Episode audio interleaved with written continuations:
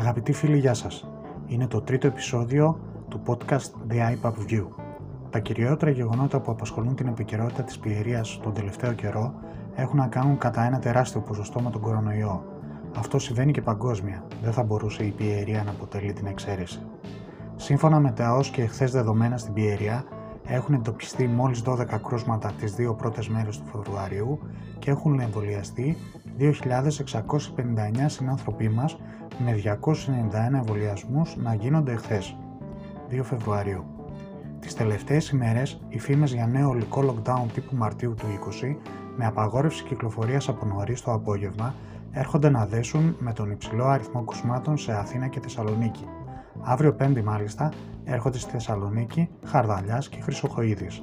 Είναι ένα έργο που το ζούμε ξανά και ξανά χωρίς δυστυχώς τελειωμό. Ας αφήσουμε την άκρη την οσιρότητα της κατάστασης και ας πούμε μερικά καλά νέα. Μια τηλεοπτική σειρά με θέμα τη ζωή του Αγίου Παϊσίου βρίσκεται στα σκαριά.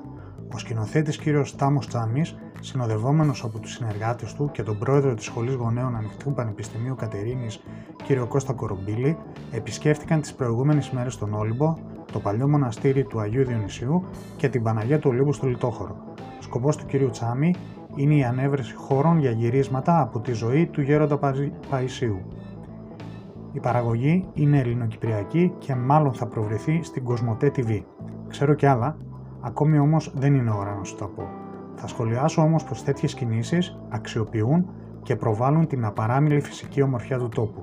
Πάμε τώρα για λίγο στο βουλευτή Φανταμπαραλιάκο και σε μια εμβληματική κίνηση που έκανε επισκέφθηκε τον Γενικό Γραμματέα του Υπουργείου Πολιτισμού και ζήτησε την ένταξη σε χρηματοδοτικό εργαλείο, λεφτά δηλαδή από την Ευρωπαϊκή Ένωση, των αντιπλημμυρικών έργων στο αρχαίο Δίον.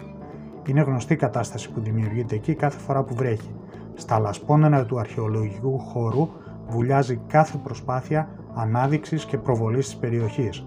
Εύχομαι το έργο να προχωρήσει άμεσα. Δεν πρέπει να ξεχαστεί το γεγονός πως παρά την ανασκαφή, ο χώρος έμεινε ανοχήρωτος. Στο Δίον λέγονται πολλά και την κατάσταση που στο παρελθόν επικράτησε. Οι κάτοικοι της περιοχής έχουν να σου πούν πολλές ιστορίες αν θα ανοίξει συζήτηση μαζί τους. Η προσπάθεια Μπαραλιάκου όμως δείχνει και κάτι άλλο, πως αυτός και το γραφείο του αφουγκράζονται τα μηνύματα της κοινωνίας, διότι το έργο της αντιπλημμυρικής προστασίας στο αρχαίο Διόν αποτελεί πάγιο αίτημα πρώτα των κατοίκων και μετά των φορέων της πιερίας. Ας ελπίσουμε πως όλο αυτό θα τελειώσει άμεσα. Τελευταίο νέο της ημέρας, το οποίο αξίζει αναφοράς και καλή είδηση, ωραίες οι προτάσεις του Συνδυασμού Λιακόπουλου στο Δήμο Κατερίνης για αναβάθμιση του τουριστικού προϊόντος της περιοχής.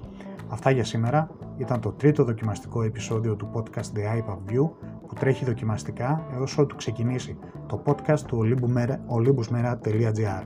Να είστε όλοι σας καλά. Σας ευχαριστώ πολύ.